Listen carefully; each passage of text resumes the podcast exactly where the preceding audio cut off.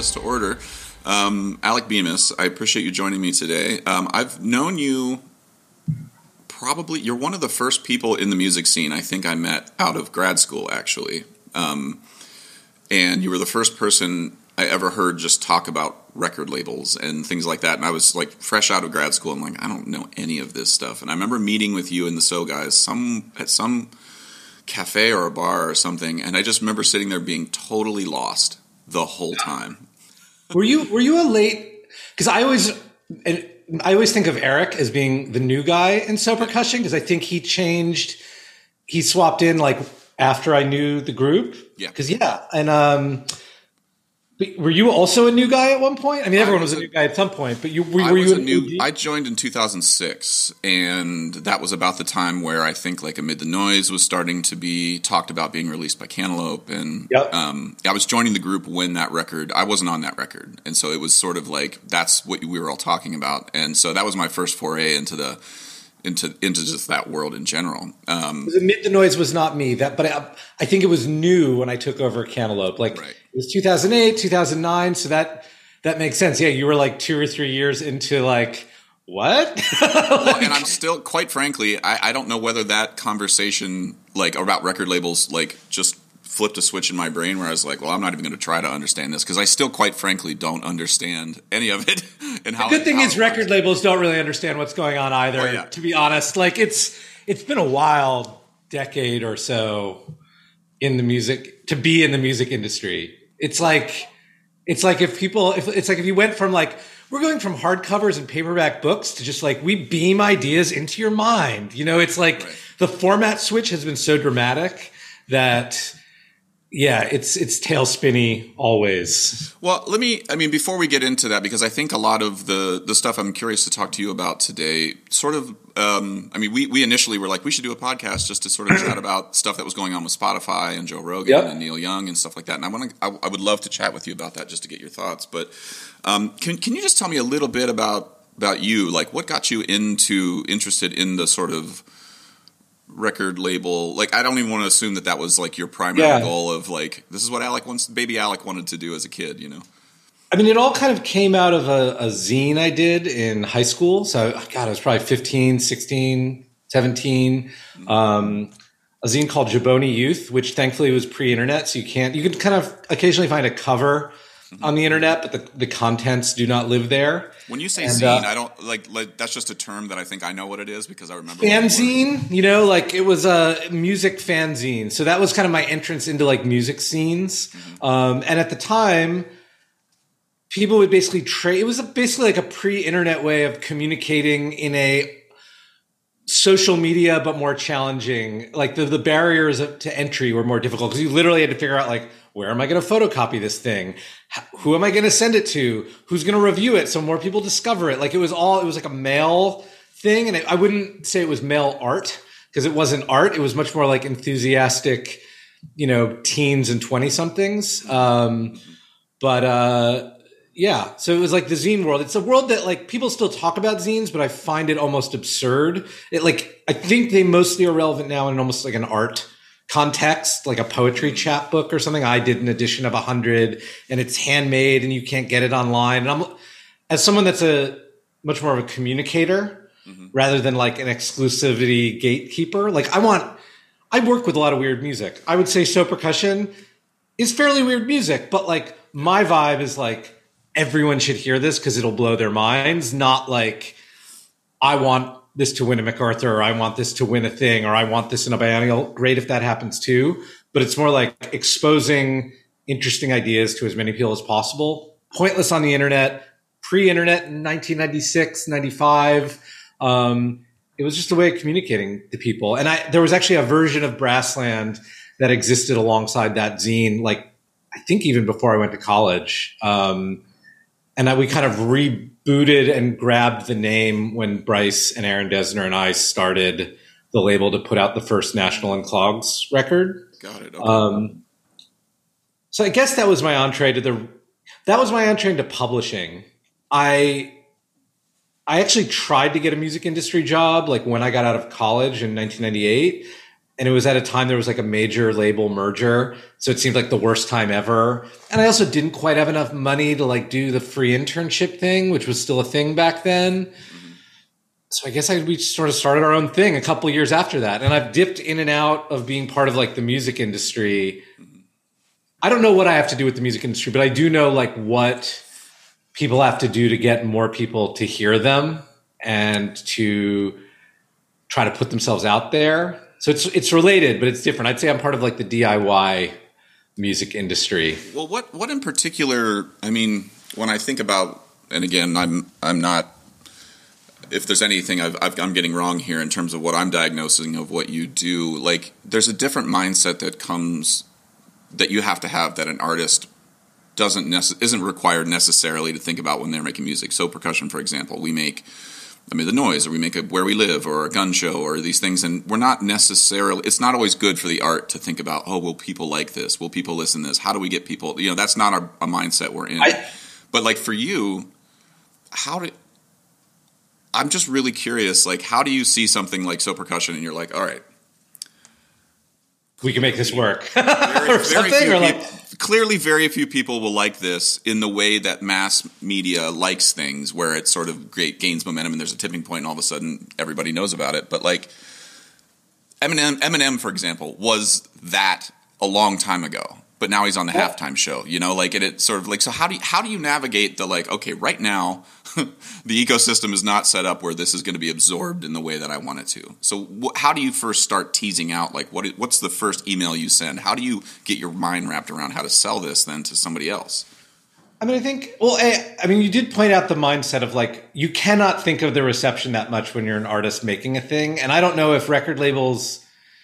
You kind of like we kind of can't go down too far each other's respective rabbit holes. You essentially have to come from like I completely love this. I completely am focused on this. I can completely communicate this. And I think a record label has to start from like, no one's going to get this. No one has any information on this. No one has any idea why they're playing, you know, doing this. What is the most basic point of connection to like the world? Um, and I think that there's a sort of sad but real, there's always just going to be a different mindset between the making the thing and the selling the thing. Right. In terms of, you know, when I say I'm part of like a DIY music scene, I'm not really a big part of that's community. So I'm not actually looking for what's going to hit the widest group of people. It's more like in this community that I'm part of, what do I think can communicate with other subcultures that are out there or be hmm. an interesting or legitimate contribution to those subcultures? I think if I've had a challenge as someone working in music is I, I, actually think I tend to be a little ahead of things, um, like ahead of what's going to be. And I, am not saying this as like I'm so great. I'm seeing the future. This person's going to be Eminem. It's more like this is a very weird, peculiar thing as a listener that I don't know if I've heard this specific thing ever before, and it almost doesn't fit into any scene. And that's why I like it. And that actually becomes a bit of a problem. Um, marketing wise. What I say when I'm searching for things is like, this is my uh, boilerplate is if if it isn't more popular five years from when I put it out, then there's a problem there. But that's a very pecu- peculiar problem that I've kind of set myself up to exist within. Um, mm-hmm. Yeah. Um, what I mean, the thing, the thing that sort of a bell went off when you were talking about the about community, and that's such a like that word is often used as a like uh, just a buzzword to, to to sort of talk about. Look at this thing that we're all a part of, and yeah. the longer I'm part of different scenes within the music scene, you know, just using my experience with so, like I think it's dawning on me how much folks like you have had a hand in sort of um, yeah in, in, putting together weird communities like the, the idea that so percussion would ever play on you know uh, all tomorrow's parties festival yep you know, like maybe we we wouldn't say like, oh, that was a direct result of Alec getting us that gig, but it was a result of us being put in the room with people like Buke and Gase, you know, seven years prior to that. Yep. And I actually worked just, for Tomorrow's Parties for a couple of years as like a consult. Like when they did the My Bloody Valentine upstate, mm-hmm. I was working with them. Officially, I was working with the record label, but very chaotic organization. If, if, anyone watching this doesn't know, I don't know if you do show notes, but there's an amazing oral history okay. of all tomorrow's parties that Vice did about a year ago. It was a let's not try to unpack all tomorrow's parties. I don't even know how much you saw, but it was a pretty wild, uh, wild thing. Yeah, I mean, I, I, in terms of your question, like. I don't think I started off thinking of myself as like a community organizer. Um, mm-hmm but that idea has a real resonance with me. Like, look, I mean, this is not the most lucrative profession that I could have chosen. And when I think like, uh, what should I have done? Like, part of me thinks community organizer, and I'm like, yeah, that's actually probably worse. Like, I probably would be really broke. Then I also think of things like, even like a developer. You know, like, at, how long have you been out of Brooklyn? Because you live in Connecticut now, or you live? Oh, I used to live in Connecticut. I, I moved. I live in Manhattan now.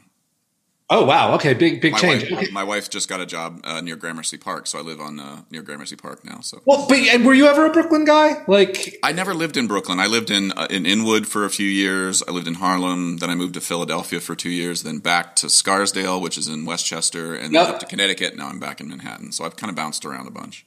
I guess I bring up the idea of like a developer, like seeing in Brooklyn, like it being done well and it being done really poorly. Mm-hmm. I just think I'm not like yeah, the cult of the individual like kind of bums me out and I feel like just thinking about how groups of people interact is fun and interesting and I'd say like healthier in in the music world. It's a healthier way of thinking of things because when you do see like one ego get too much power, like everyone just kind of walks around like, oh, you know, like mm-hmm and some people are good at it and very generous. Some are not. Um, but yeah, I don't know if I'm really answering your question. So well, much as saying like, I, yeah.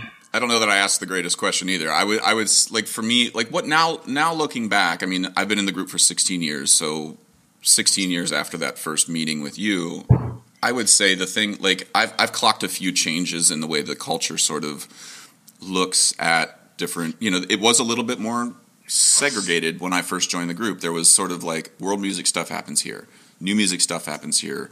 Buke and Gase is clearly in this corner, and then Aaron and Bryce Dessner are there in the national, and every once in a while they, you know, you see the clogs on a thing, and it's like, but there was there was a lot of coexistence, but where the Venn diagram, there was very little overlap in the Venn diagram from my perception. But I feel like with bands like or uh, record labels like Matador, Brassland, there have been over time with the sort of cross pollination of all these artists. I feel like the Venn diagrams are overlapped in a way that's a little less confrontational, a little less defensive of like, you know, Matmos is on Matador and this band's on Brassland, yeah. and there the two shall meet, and it's like that kind of blew up.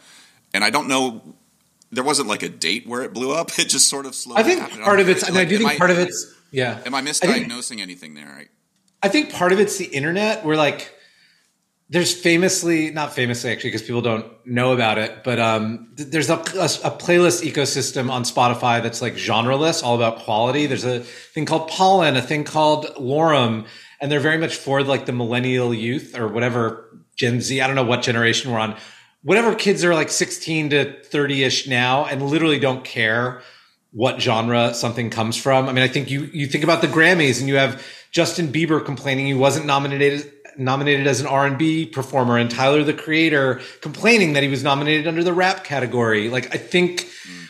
the internet has kind of dissolved those boundaries a lot. I think, you know, if we do turn around to Spotify, one of the fascinating things is like Clogs are one of our more consistently successful groups on that platform because they've fallen a couple of their releases fall into the ambient kind of sit back and study mm. ecosystem of playlists and you know, on the downside, I think a lot of people that are listening to that music have literally no idea the name, the title. They have no context on the music they're listening to. It's more like chill out radio. Let's go. Mm-hmm. Um, but I think that's blended things a little bit. I think, frankly, there's so much competition now. I mean, I, you've probably heard the like 60,000 tracks are released each day or each week to Spotify. I think people are less people don't think, oh, I can get on the top of that dog pile. It's more like in my community, we can sort of lift each other up and be part of this little scene that people will pay attention to. I always find it fascinating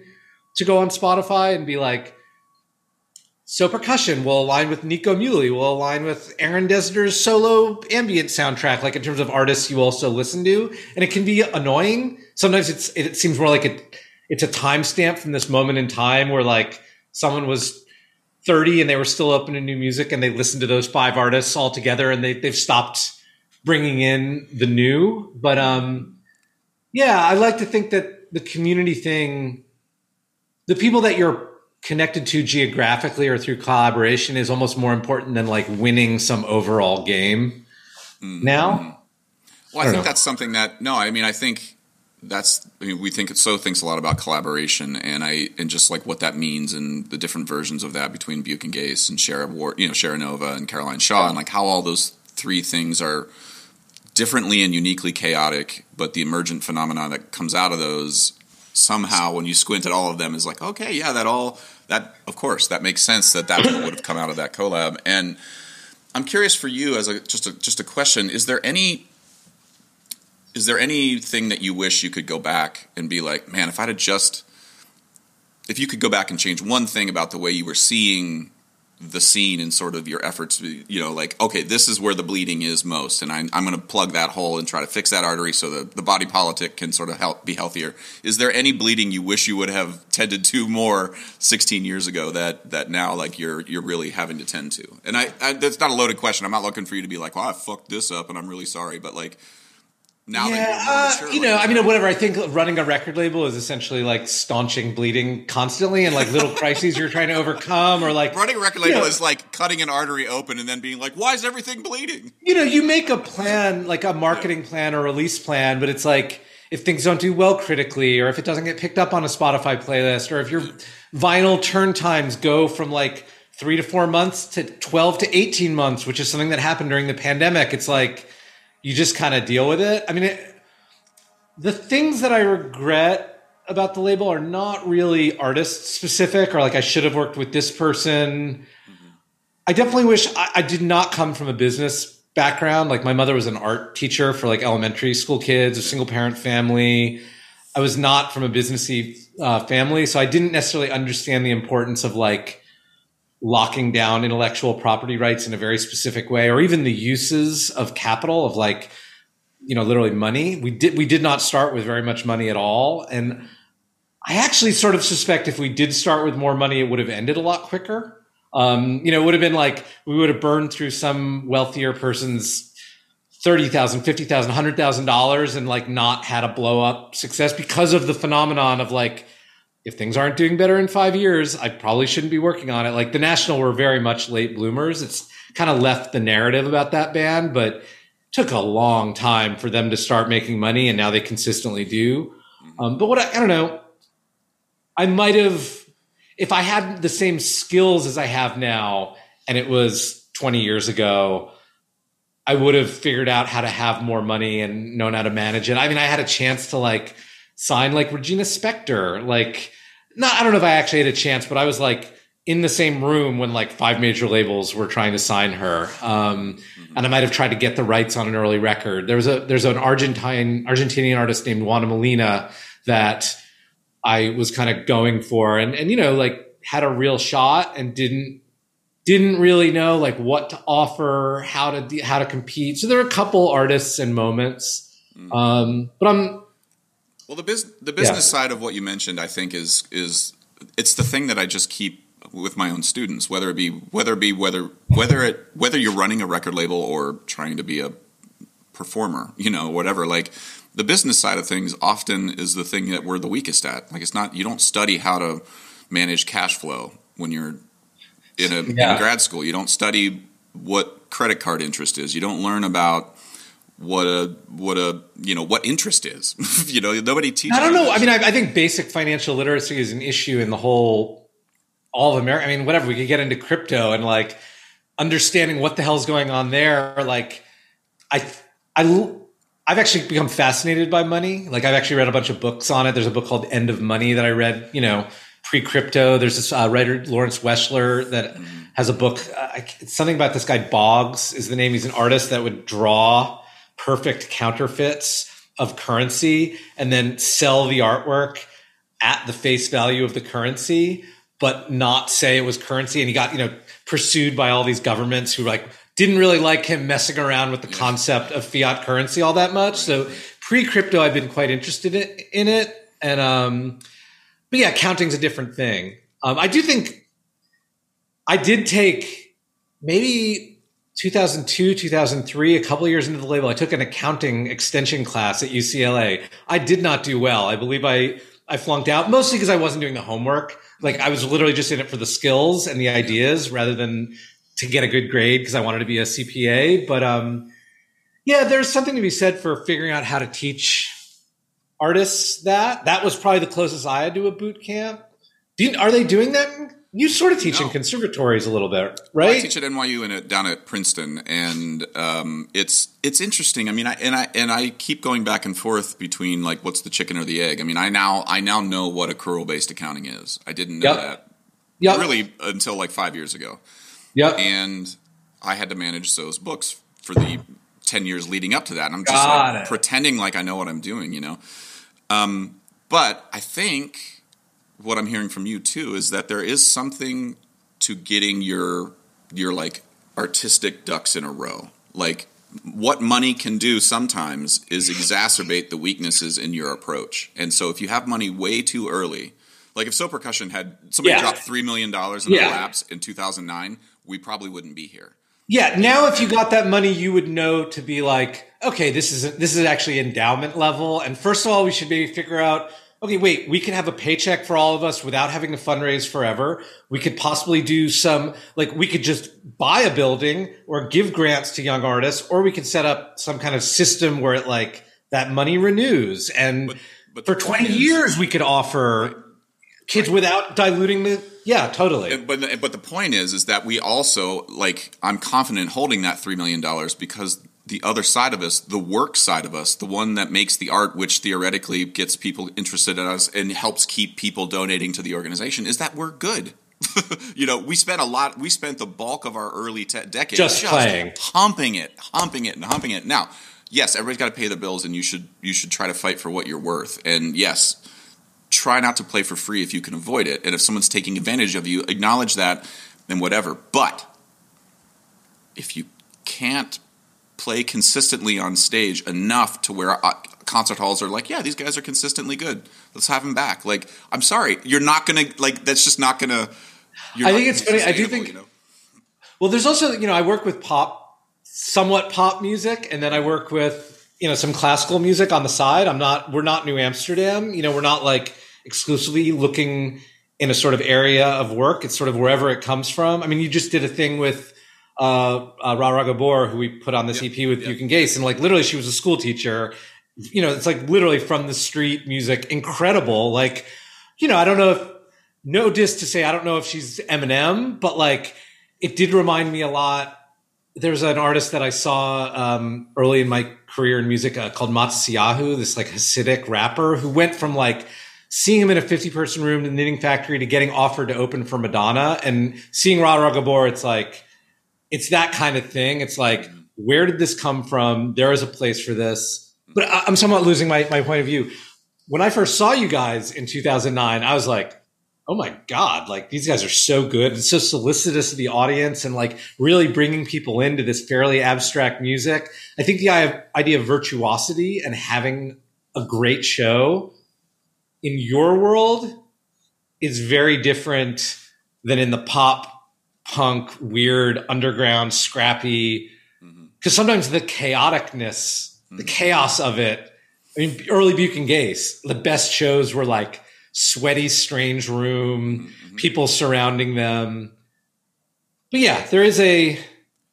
It is good to perfect your art before money and investment comes in. I think that's always been a belief of mine. Yeah. Um, well, the perfection thing is that that's like there's that moment of like in Indiana Jones and the Temple of Doom where he's got the bag of sand and the gold idol, right? And he's got to swap it off.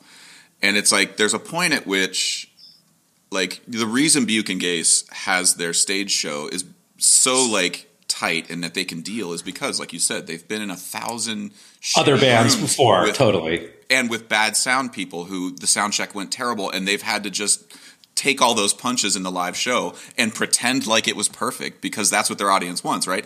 And not let on that you know, and they just had it's the same with the Beatles. Like everybody thinks about like, oh, the Beatles. It's like, yeah, they played like eight shows Yeah, a day, eight billion shows. You know, like where nobody was. They were playing covers, and they just got good at doing the. You know, you watch them on Ed Sullivan. You know why? As soon as the last drum hit hit the, the last note of the piece, they all unplug and bow. It's because they'd done that three thousand times in Hamburg because it was a festival. They had to get the fuck off the stage. Like, you know, like this is you're watching in real time not a one-off. It's it is a result of thousands of at bats and just getting up and doing it. And I I just like when people look at the Beatles, they're like, oh, they're geniuses. It's like maybe They were they've yeah. also Well, it's like just the- swung the bat a million times. Like, the, the 10,000 hours thing. I mean, yeah. yeah. actually, thinking about like working with solo percussion, I mean, what I liked when I have worked with classical stuff, or like, are you classical? Do you even refer to it at this point? Is it contemporary music? I guess is like, but I- then it's like, are we Cardi gotten- B? Like, it's very confusing. into the mindset of saying experimental music.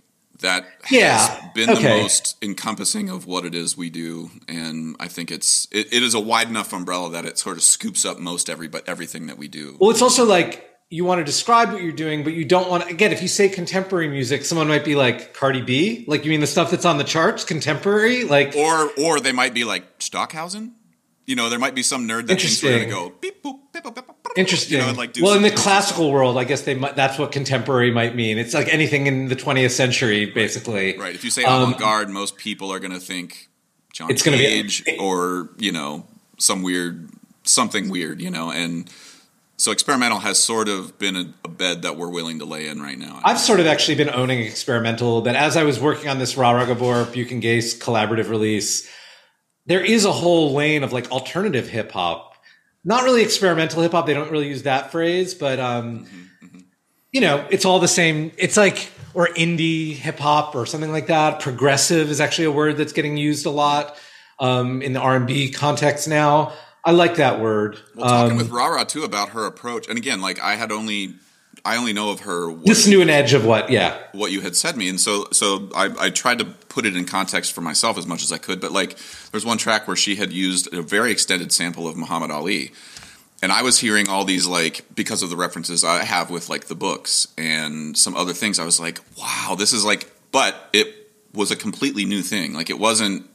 It wasn't the books. It wasn't a derivative thing. It was just sort of like, oh, whoa, what's happening here and it was it's really unique and and so talking with her about that and and i don't know if she has a reference to the books but it's just it's fascinating to me that there's all these things that are sort of yeah there's a there's a big blender going on in culture right now i mean i think um speaking of so i think i've consistently wanted to work with like experimental or progressive in some way however you define it music but then the the x factor is that i also like the artist to be it's communication. It's like how do you touch the audience? And I remember seeing you early on. I think it was a Matmos show somewhere, Matmos and So Percussion. And I was like, yeah, they're playing Cactus on stage, but they're not.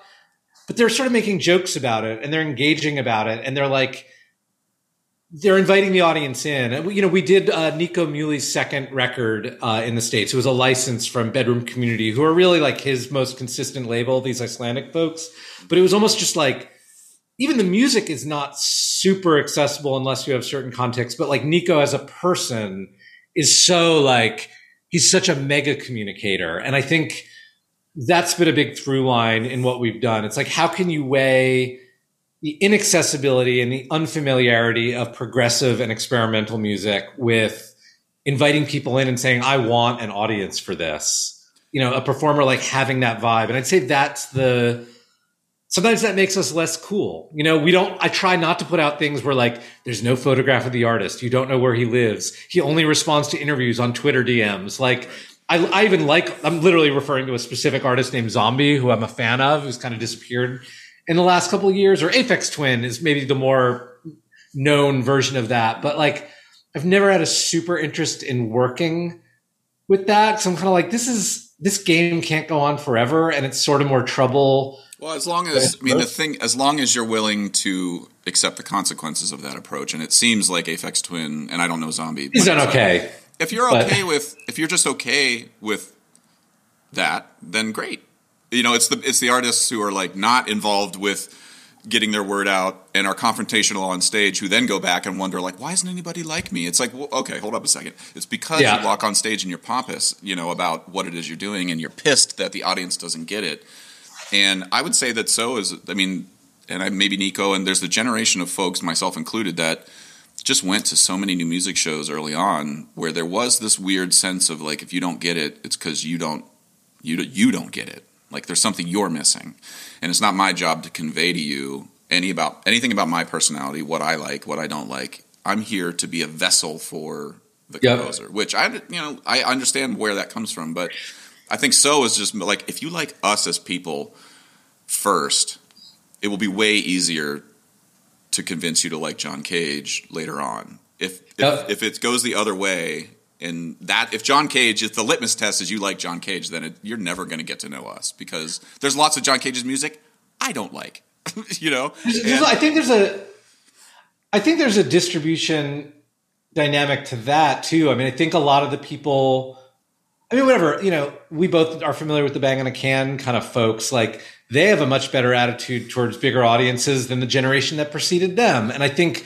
Part of it was the opening up of distribution. Like Bang on a Can is not for everybody, but at least with things like Bandcamp and Spotify, like their music is there for anyone that wants to get it and find it. You know, early on, the I think what defined the beginning of the bang on a can thing was like, ooh, to get our music out into like the stores, we need to get signed to Sony or some Universal Music. And these for people who aren't aware, although I guess they will be, those are two major labels.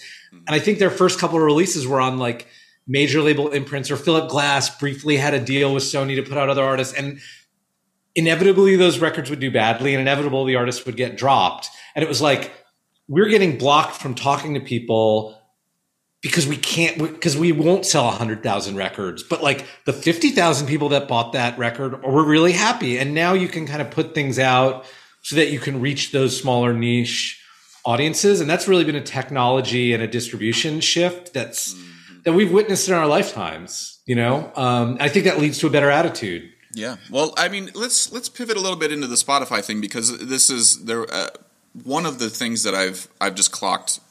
I mean, I was I was patient zero for Napster, so I I was in college in my dorm room at Ohio State when Napster was invented, and I remember plugging my Ethernet cable into the wall, and all of a sudden. Everybody who was on the network at Ohio State, I had access to everything they had on their computers. And I just downloaded and I was like, this is fucking bonkers. Like, what's going on here? And I was like making mixtapes and no no awareness of the ripples that was going to the have. economy or the politic of it or years yeah it wasn't right. a statement And then Napster got shut down and Lars Ulrich went hard in the paint and everybody hated Lars Ulrich for a second. And now I'm like, well, god damn it if he wasn't right. You know, and you know, on some level just the so acknowledgement he had- complicated but then now it's become more societally acceptable. But I think what has happened is there's a like you look at the Beatles, like they would make these albums that stood on their own. The White Album, Sgt. Pepper's, Revolver, like that were works of art from start to finish. Like you thought about every track in an order and blah blah blah. Now Napster just blew that up. I could just go get Revolution Number Nine, and if that's all I that's if that's all the algorithm recommended to me, I would think that the Beatles were out of their goddamn mind.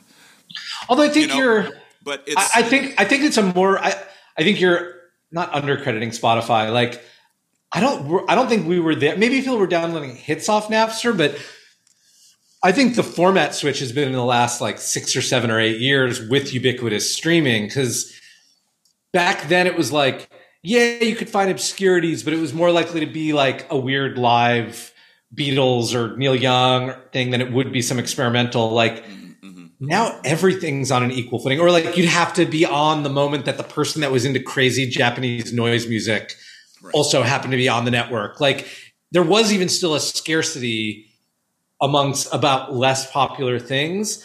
And now it's literally just like totally flat. It's just i've actually done mixes on spotify. I actually just made one that was um, all beatles covers of revolver so it was like crazy you know Latin American panpipe band doing, you know, Yellow Submarine or, you know, like alt country artist doing, you know, and like I could literally just check the titles and be like, this is all the covers of this thing. And it's like, that's never been a thing until now, and I don't think we've really gotten our head around like what what the musical environment is. I know the National's first manager. Um, I remember having a conversation with her in like 2014, 15, 16 when Napster was really, or sorry, when Spotify was really blowing up and becoming like the thing.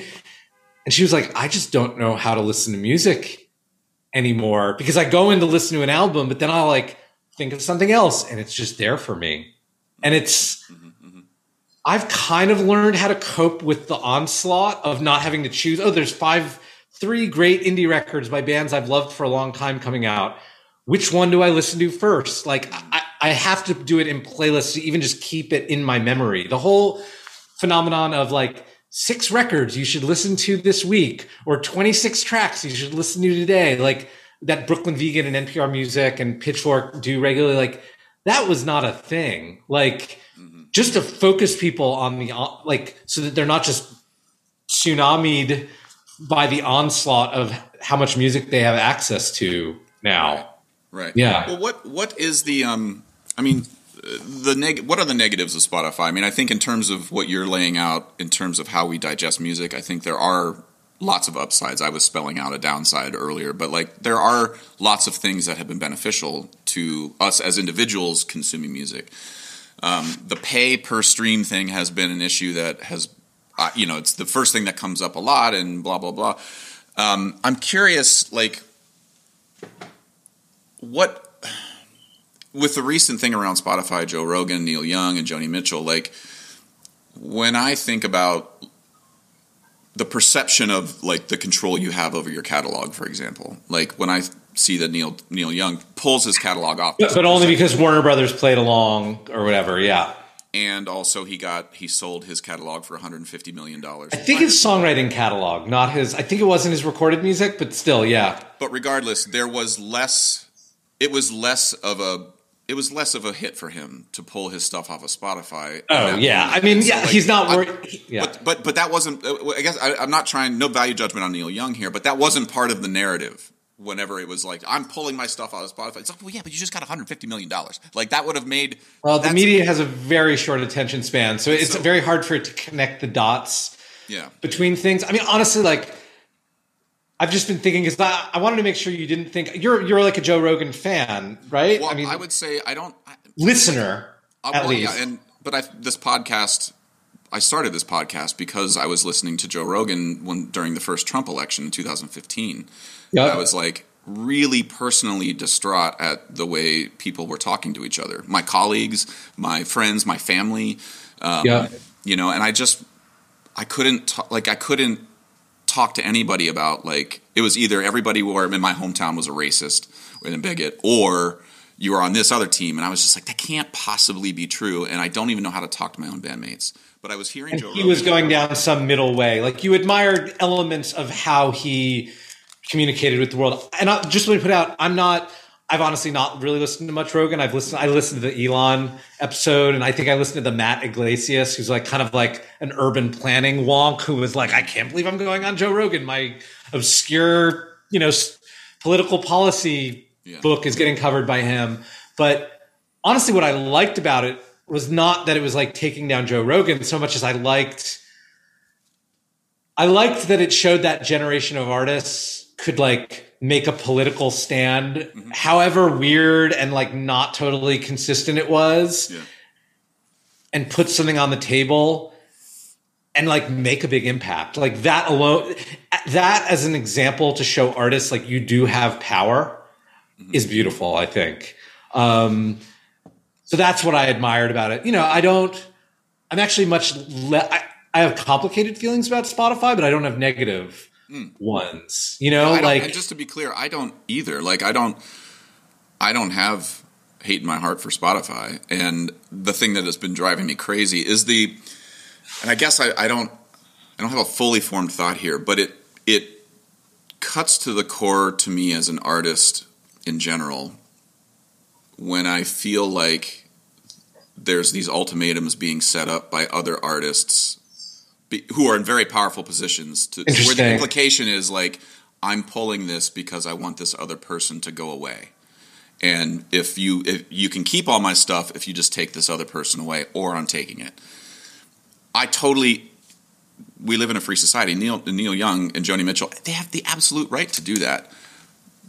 But when it's sold a little bit as this, but I'm against because I'm against this. To me, that that is a that's a that's a precedent that uh, terrifies me to my bones. Because if there's somebody decides to look at a gun show that we did, Yep. and they are a super super conservative politician and we've decided over time that society is okay with just being like oh well we don't agree with this person because they're on the right you don't think that's going to extend to the arts in some level you don't like that it has happened historically like you don't have to look that far to see that that is a road that we just legit uh, if you want to be ideologically consistent with going down that road it never ends well and i'm that's that was my main concern with the Neil Neil Young Spotify Rogan thing. Is like I've listened to Rogan for a long time. I don't espouse any of the views that now CNN, MSNBC, and New, the New York Times says I supposedly now espouse, because they've done the Yeah. deep dive, dive on Rogan, and I'm like, I don't know what to say. Like I've listened to like 700 of his episodes Yeah. over the last eight years, and they're wrong. They're just wrong. Now, has he made mistakes? Sure, but Well, he's also the- copped to them. He also admits to them and is willing to, you know. Anyway, it's just it's scary for me a little bit. I mean, if I have complaints about, I wouldn't call it Spotify. I'd call it like the media environment at large. It's that it is so incredibly short attention span, and it is so based around polarization and and and sort of tribes that I I can't really find a home in any of it. Like, I mean, look, this podcast, your podcast will do worse because you're not unreasonable. Like you're obviously like have like fine sliced takes on things, which is one reason I like listening to podcasts. I actually do think people can have conver- if you actually listen to a podcast, it's rarely about the rare occasions where like a three sentence or a five word thing gets pulled out and turned into a headline on a website.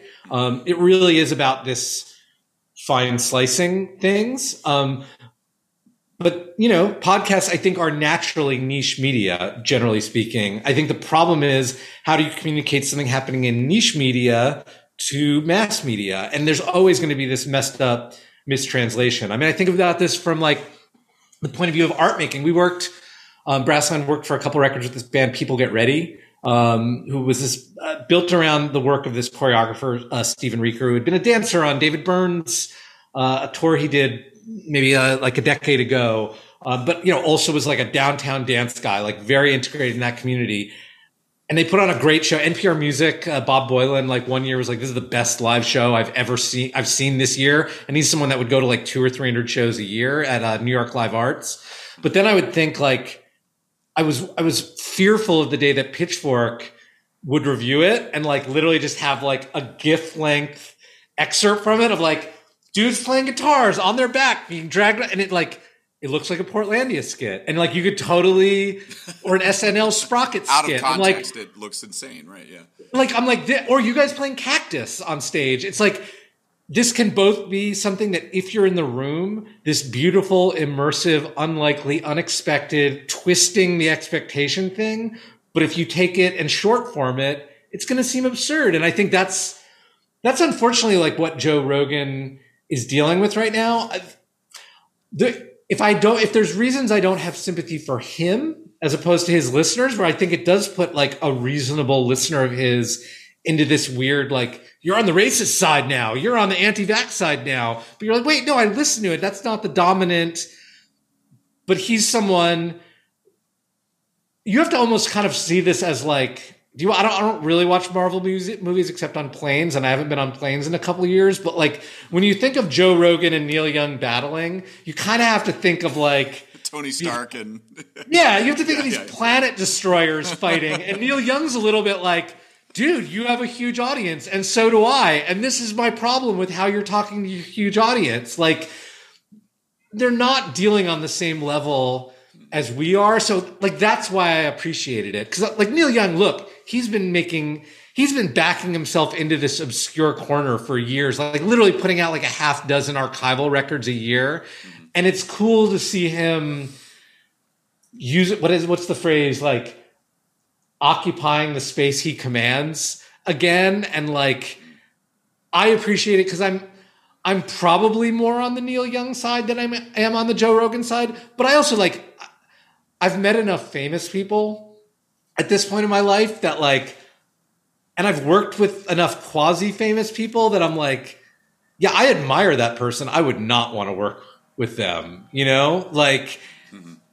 like I don't find Neil Young like, I find him to have had an enviable career, mm-hmm. but not someone I'd want to be in the room with particularly because it's just like all gravity would revolve around him. I think, frankly, I think there's a certain naivete in how Joe Rogan deals with things. I have a feeling Joe Rogan, what they used to say about the presidential election when, when George Bush won, like he's the kind of guy you'd want to get a beer with, you know? Like, and Joe Rogan does actually seem like if he was in a room, it, it wouldn't be this ego monster thing. Like he would engage with anyone. I get the, that feeling about him. And I think like, that's why I think he's been taken so like unawares and he's had to do these repeated apologies. I think I think it maybe like weirdly like didn't occur to him that he had 11 million people listening to him. I'm sure someone in his business organization is taking full advantage of his following, but I I almost get a bit of a like a naive sense from him. Is that weird? Is that crazy no, for no, me No, not at all. I think that's I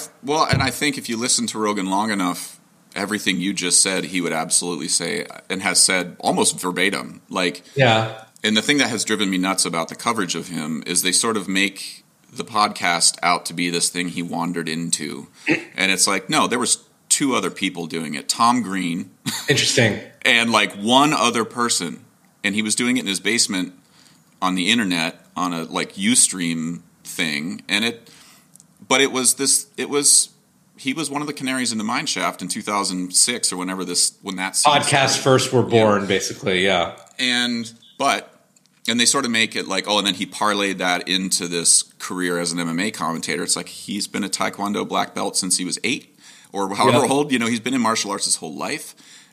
And then they're like, oh, and he's a former comedian. It's like, nope, he's a current comedian.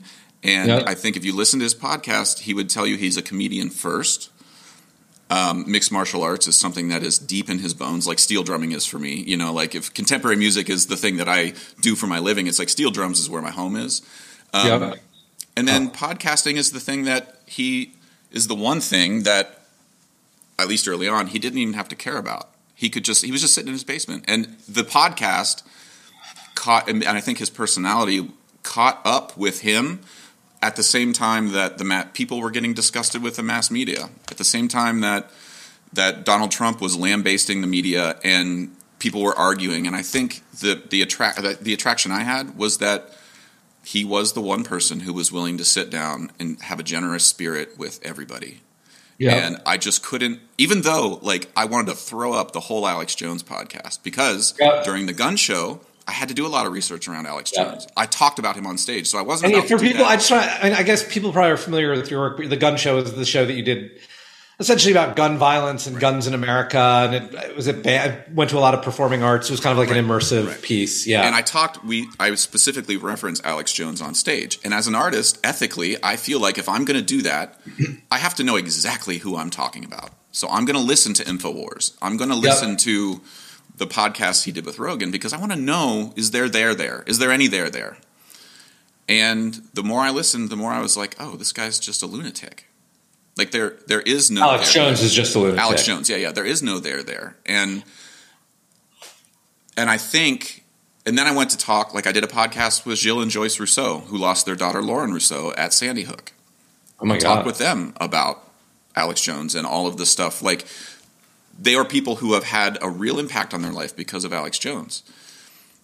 And I just keep thinking about like all of these things. It's like the generosity spirit Joe has with Alex, that he has with Neil deGrasse Tyson, that he has with Ben Shapiro, that he has with Bernie Sanders. But is, is like, your take here? Let me just is your take here on him having Alex Jones being a good thing is kind of like sunlight is the best disinfectant. Like anyone that listened to it wouldn't come out of the episode thinking like I'm going to listen to more Alex Jones. They would. Come, do you think other people would come away thinking this guy's a lunatic as I well? Genuinely, the older I get, and again, like I'm willing to accept that, that I'll change my mind on this. Like I'm not. Yeah.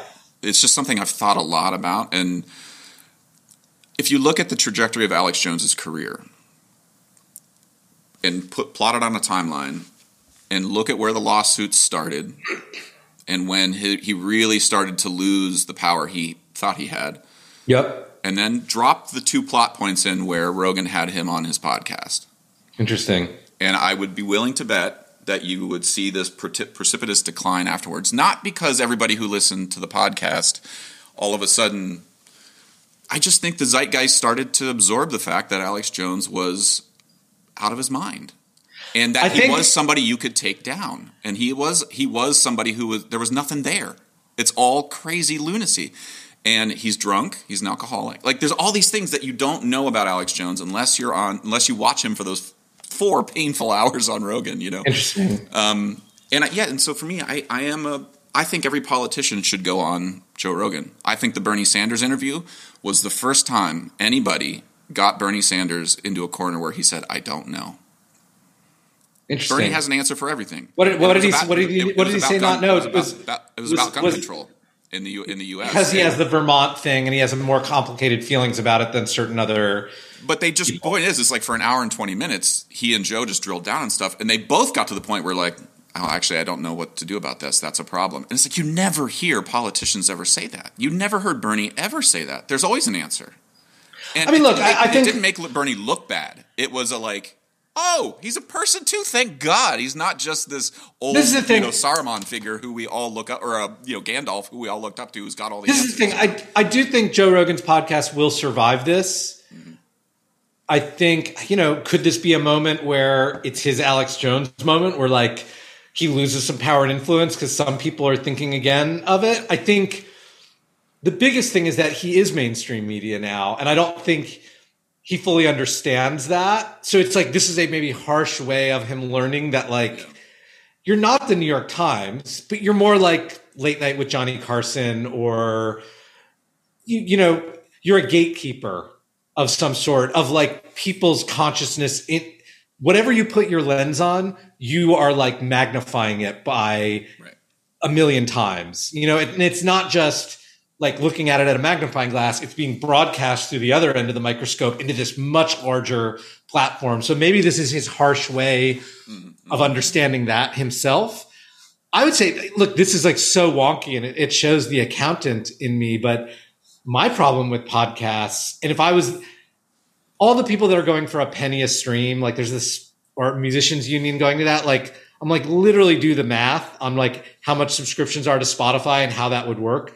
It won't work, you know, because does anyone want the return of like an iPhone plan where like if you use over one gig a month, you get charged fifteen dollars for every hundred? Like you don't want that. No one wants that. Um, and given the capacity of the network, it doesn't make sense. My problem is actually more about I, I really do not listen to podcasts on Spotify. I use other platforms because there's one pool of money that's being amortized for each subscriber, you know, based on the number of songs they play and the number of podcasts. And essentially, if you spend more time listening to podcasts on Spotify, that's less going to musicians. Hmm. And I don't think people really understand that. Like that's the game that Spotify is playing. Like, how do we decrease the pool of money that we have to pay out to music rights because we don't have to the payouts to, to podcasts are different. And that bothers me because I'm sure that will have an effect on my bottom line. Yeah, and I So- think I, I think Yeah, too, Joe like- Rogan is part of that is what annoys me. It's less his politic. It's more like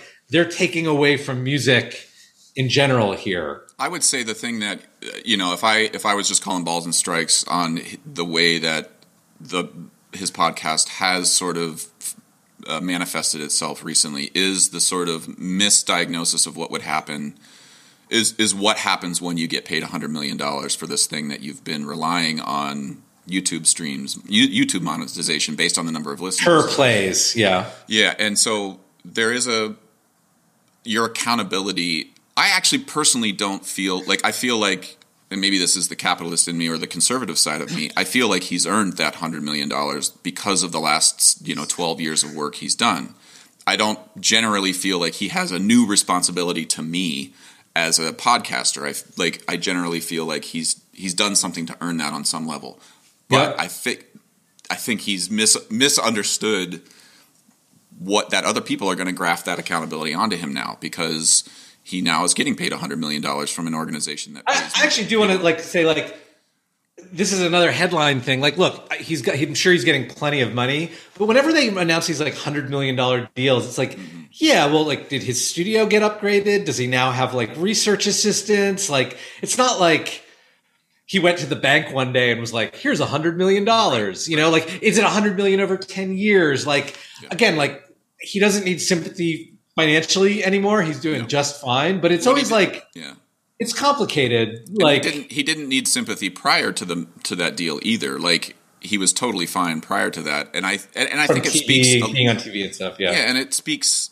I think it speaks to the the Spotify model in general more than it does to anything he said on his podcast. I think when one figure all of a sudden gets $100 million and every artist is still getting a check for $3.27 that resentment's natural. People are going to. There's a there's a real up. bad re- there's a real inability to read the room that I think Spotify has going on. I mean, I, I don't know if you heard about the.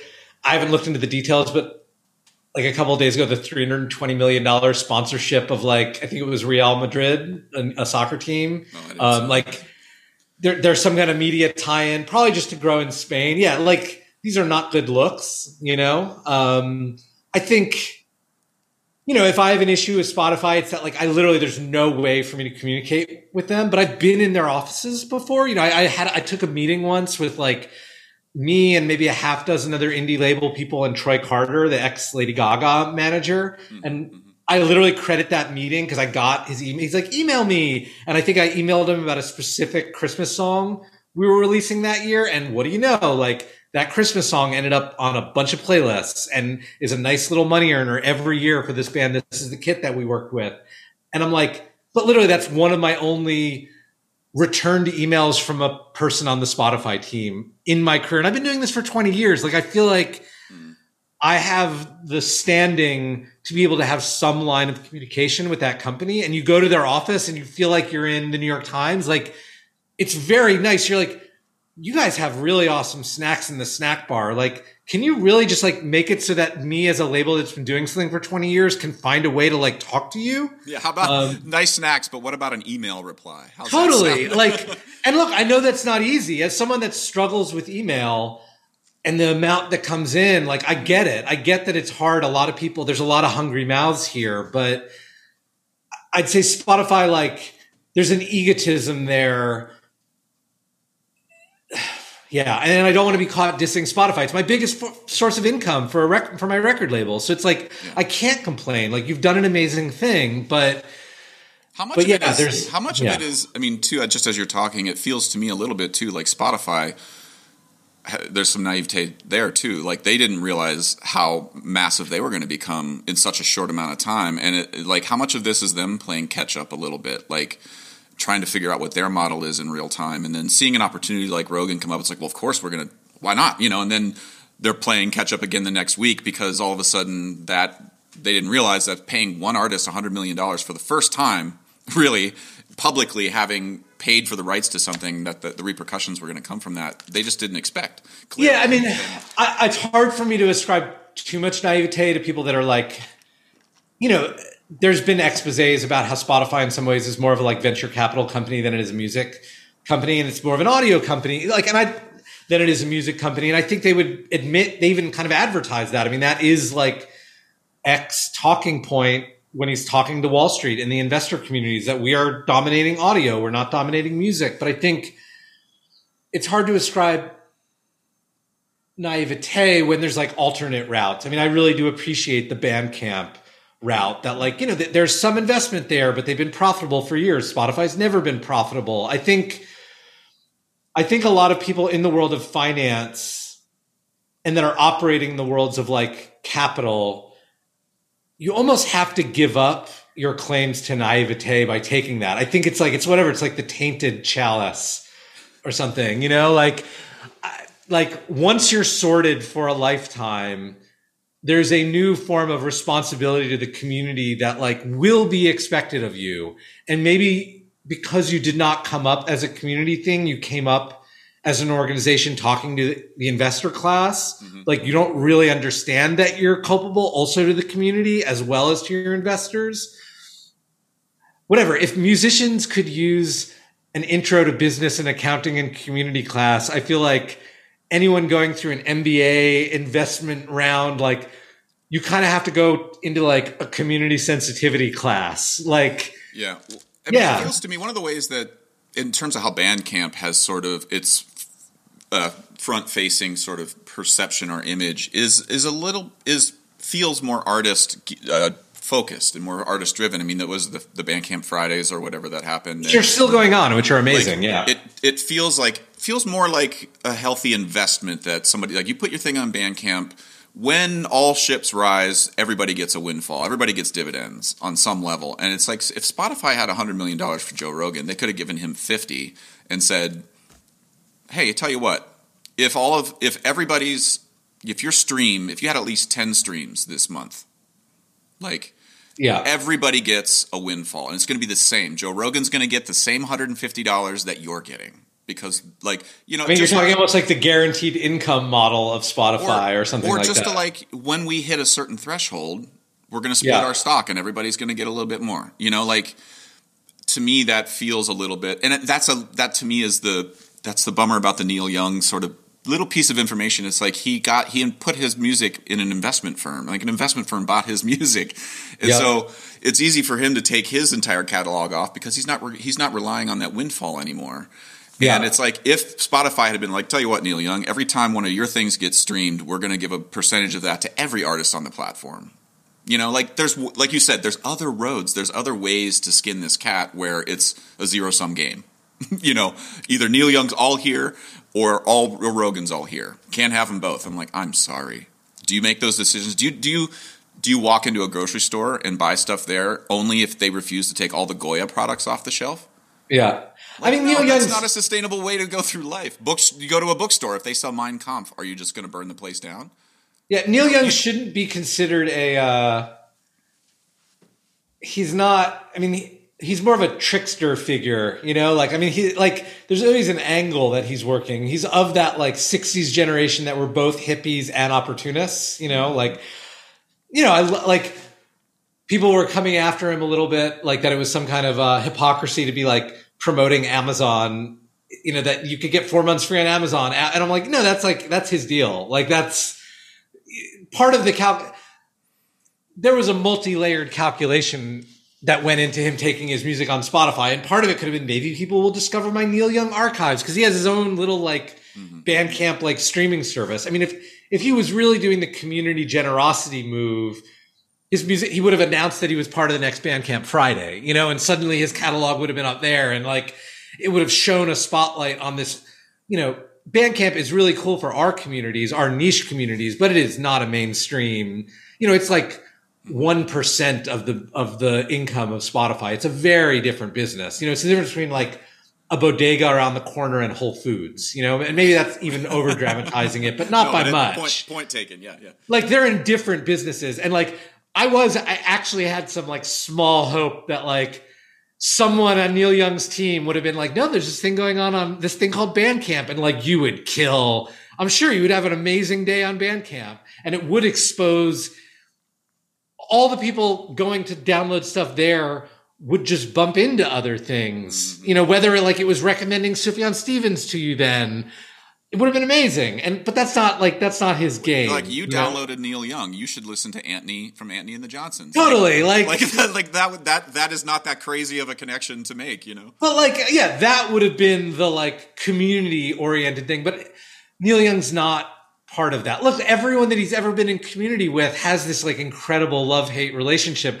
I thought it was beautiful that Joni Mitchell was like, I'm standing with Neil, where I'm like, have you guys hung out in the same room since the 70s? I guess I saw them at some, they were at a MusiCares benefit. I think they were seated together. But like, you know, all the Crosby, Stills, and Nash people kind of like have this very weird relationship to Neil Young. Neil Young is very much the like, I'm going to smack you around and then I'm going to bring you on stage with me kind of relationship with all of his collaborators. But that's like, that's Neil Young. Like, he's not a totally beautiful soul. You know, he is a beautiful soul, but not a totally beautiful soul. You know, and I think that's the the thing that bothers me. I think when we talk about, and again, this is like, like the irrational part of me in general. Why I react so strongly to this is like if the if the litmus test for being allowed to have your stuff on Spotify or Apple or YouTube or on a in a bookstore is that you are a purely beautiful soul, it's gonna be very sparse, bare shelves. In Yeah, I mean- and it's like that. That it just it strikes a little fear in my heart a little bit when when the when we're looking at somebody. You know, I can have I can feel a way I feel about Neil Young putting his foot down, but it's like, listen, he has the right to do that, and I don't. You know, it's not right for me to harbor an ill will towards him. It's also not. I don't believe that I should harbor an ill will towards Joe Rogan because he had a guest on I don't like. You know, like, Yeah. and there's so anyway, it's, uh, that's mainly an irrational reaction to me, and I, from from me, and I don't have a like, I'm not, I don't, I'm not like Joe Rogan or bust. Like, it's just I do a podcast that is unscripted and unedited, and I when I saw the montage of Joe Rogan saying the N word, it's like I, I haven't said the N word on this podcast, don't plan on it, have no desire to, Yeah. but you could take. I have 300 podcasts up now. You could Totally. cobble, you could cobble together something that makes me look like Adolf Hitler Yeah. if you wanted to. And that I, I when I saw that I was like, listen, I'm losing money on this podcast, and if that's my fate is to be publicly scorned with a montage, and I'm losing money every time I do this, like fuck that. you know? I, think the bodega Whole Foods thing is like a good metaphor to keep working on, or like the, you know the gods battling. It's just like what whatever they have different responsibilities and they're waking up to that. I mean, I've you know, frankly, I can go back to when I did a zine back in the days when I first got into this. The the the Whole Foods of the world was Tower Records back in the day because Tower Records would distribute zines. And there was a moment with my zine where like I got accepted into Tower Records and I went from like printing a hundred copies and getting it to my friends to like I think the minimum buy-in of, of, of Tower was like 700 or 1500 copies. And they'd put like two copies in the magazine rack of like all the stores all around the country. And it was like, whoa, I, I have to have this professionally printed. I can't do it on the photocopier at my mom's office anymore. And I think you have these moments where you like enter this big arena. I have a friend that is an artisanal chocolate maker in uh, Green in Williamsburg or Greenpoint, and he got brought into Whole Foods and distributed by them one day, and it just like overnight changes your business, and you have to change how you're doing things. And I just think this is the moment where Joe Rogan's re- and Spotify both are realizing, wow, that wasn't just a cool headline to bring attention to our service, $100 million. Like there is a whole area of responsibility that we need to bring to this. And this is the wake up call. And again, I like, like I like don't your think- analogy. I like your analogy of the artisanal chocolate. Like I, I think it is like Joe Rogan. I think has has purposely been DIY. He has a fact checker with him, Jamie, who who when there is a dispute, he looks it up, and often Uh. Joe's like, "Oh yeah, I'm wrong," and he's been with him from the beginning. will this Um, be in real time on the show or will this Yeah. be like, the, yeah, wow. Yeah, he's in real time on the show, um, and but it's not. He's not DIY anymore. This isn't in his basement, I, and I think just you know it's helpful for me to think about that too. Like I'm less DIY on my podcast than I was in 2015. Yeah. I'm not making any money on it, but I'm better at it, and so that I have to. I can't just be the bumbling fool I was five years ago or six years ago when I started. I have to be conscious of how of constantly improving and getting better at things. So I think that's a I think that's a really good point, and it's one that I I hadn't thought of before um, in that particular way. So, um, but Alec, I, I I just we I have robbed you of an hour and fifteen minutes of your life, and I've really enjoyed this. Uh, and just in the interest of context for for everybody who's listening to this, neither one of us is is is a is a is a like Rogan fan or a Neil Young fan. Like we're just talking through these issues and thinking out loud. And you know, you've changed my mind already just an hour and fifteen minutes on some stuff. So I hope I hope if somebody watches this, they see that that change happening. if I have optimism in the world, it's that there's more people that are like you and me. Like when you first asked me, I was like, "Oh God, am I gonna like be put in the Neil Young defense point of view? Like that's terrifying. I don't want to defend Neil Young. I wouldn't want like ha- having managed some artists. I'm always like, yeah, I wouldn't want to manage him. I'd have to say sorry way, way too many times in a day for me to be comfortable. I, I think there's way more people in the world that are like on the nuance side that we're that we've brought out and i think a lot of mass media is trying to say that's not the case but i think it actually is the case yeah I, I think it is too, and it, it's I'm having a little bit less anxiety about it every day. I mean, I felt yesterday actually was a big moment because I, I I do feel a little bit like I trust the media still. Like I want to. Like when the New York Times prints something, I want to be like, you know, somebody's thought more about this than I have, right? yeah uh, or C- even with CNN or MSNBC, I just got to assume like somebody who thinks about the news all day must have be more nuanced or more slick than I am on this stuff. But there was a headline yesterday in, the, in CNN that they changed later on. But the headline was Joe Rogan's use of the N word is the is a is a new January sixth moment, and I was like, that is the craziest thing I've ever read. So all right, maybe maybe I'm not wrong all the time. Maybe it doesn't mean you distrust the media all the time, but maybe you you understand that there's another there's a human being writing that headline on the other end who has their own biases, their own bullshit. Yeah. Or who was like, like, okay, I, I know how to write something that'll get clicked on. I mean, honestly, I think that's the biggest problem with our culture right now is too many people that are ambitious. That's the driver. Not like, how can I come up with a nuanced take? It's like, how can I get clicked on? And it just messes up all the conversations. Yeah, well, and I saw the headline. I had a moment of rage, and then it quickly was overtaken by a moment of relief where I felt like, okay, I'm not crazy. Like, this is actually happening. You know, yeah. the problem though is like if they're doing that with Joe Rogan, then they've got to be doing it with Afghanistan and Ukraine and Putin and like like like that is what scares me a little bit. Like if they're that lazy about something that's really easy, like calling Joe Rogan a former comedian. It's like yeah. like he's still he's touring right now. Like you don't have like little tiny details like that. It's like when you when you flesh that out to larger geopolitical issues, like I just am like, oh my god. I guess we're not going to solve them on this podcast. No, that's for sorry. I sorry if you were coming for us to give you the solution. We messed up. We didn't do it right. You know, Alec, this has been really great. I really appreciate your time, and I hope that we can hang in person sooner than later. And if there's any ever anything else you want to chat about, um, yeah. you know, you're, you're, more than welcome to be a guest here. Yeah. And so I'll leave it. Any final? Where just to wrap up, where can people, if they want to learn more about you know the work you're doing. Where my thing find, uh, at Brassland is the social media thing. So B R A S S L A N D. It's a it's a weird name. We don't explain it, but it's there, and that's again another podcast. Um, I'm at. Um, I use my three names: Alec Hanley Bemis, mm-hmm. um, which you know you uh, well that'll probably be in the podcast title. So that's where my stuff is. Uh, there's introductory playlists that are pretty easily accessible, where it's like you can go from so percussion to Hannah Georgas to like early the national music hmm. um, and hear the breadth of what what we've done. And uh, yeah, that would be my recommendation. I think I think we present ourselves not too obscurely on the web, so all right, that's there.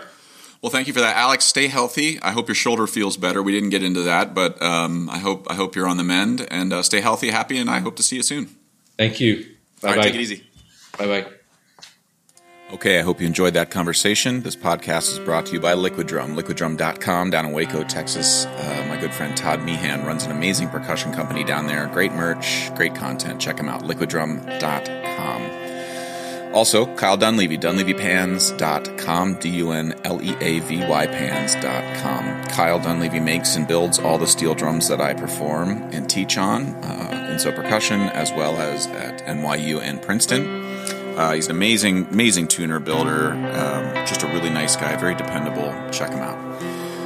If you are interested at all in steel pan advocacy, uh, want to learn more about the goings on uh, in Pan in Brooklyn, check out paninmotion.com. My good friend Kendall Williams, uh, Jerry Guy, Trisha Guy, and uh, Arisha John run an amazing organization called paninmotion.com. Check them out.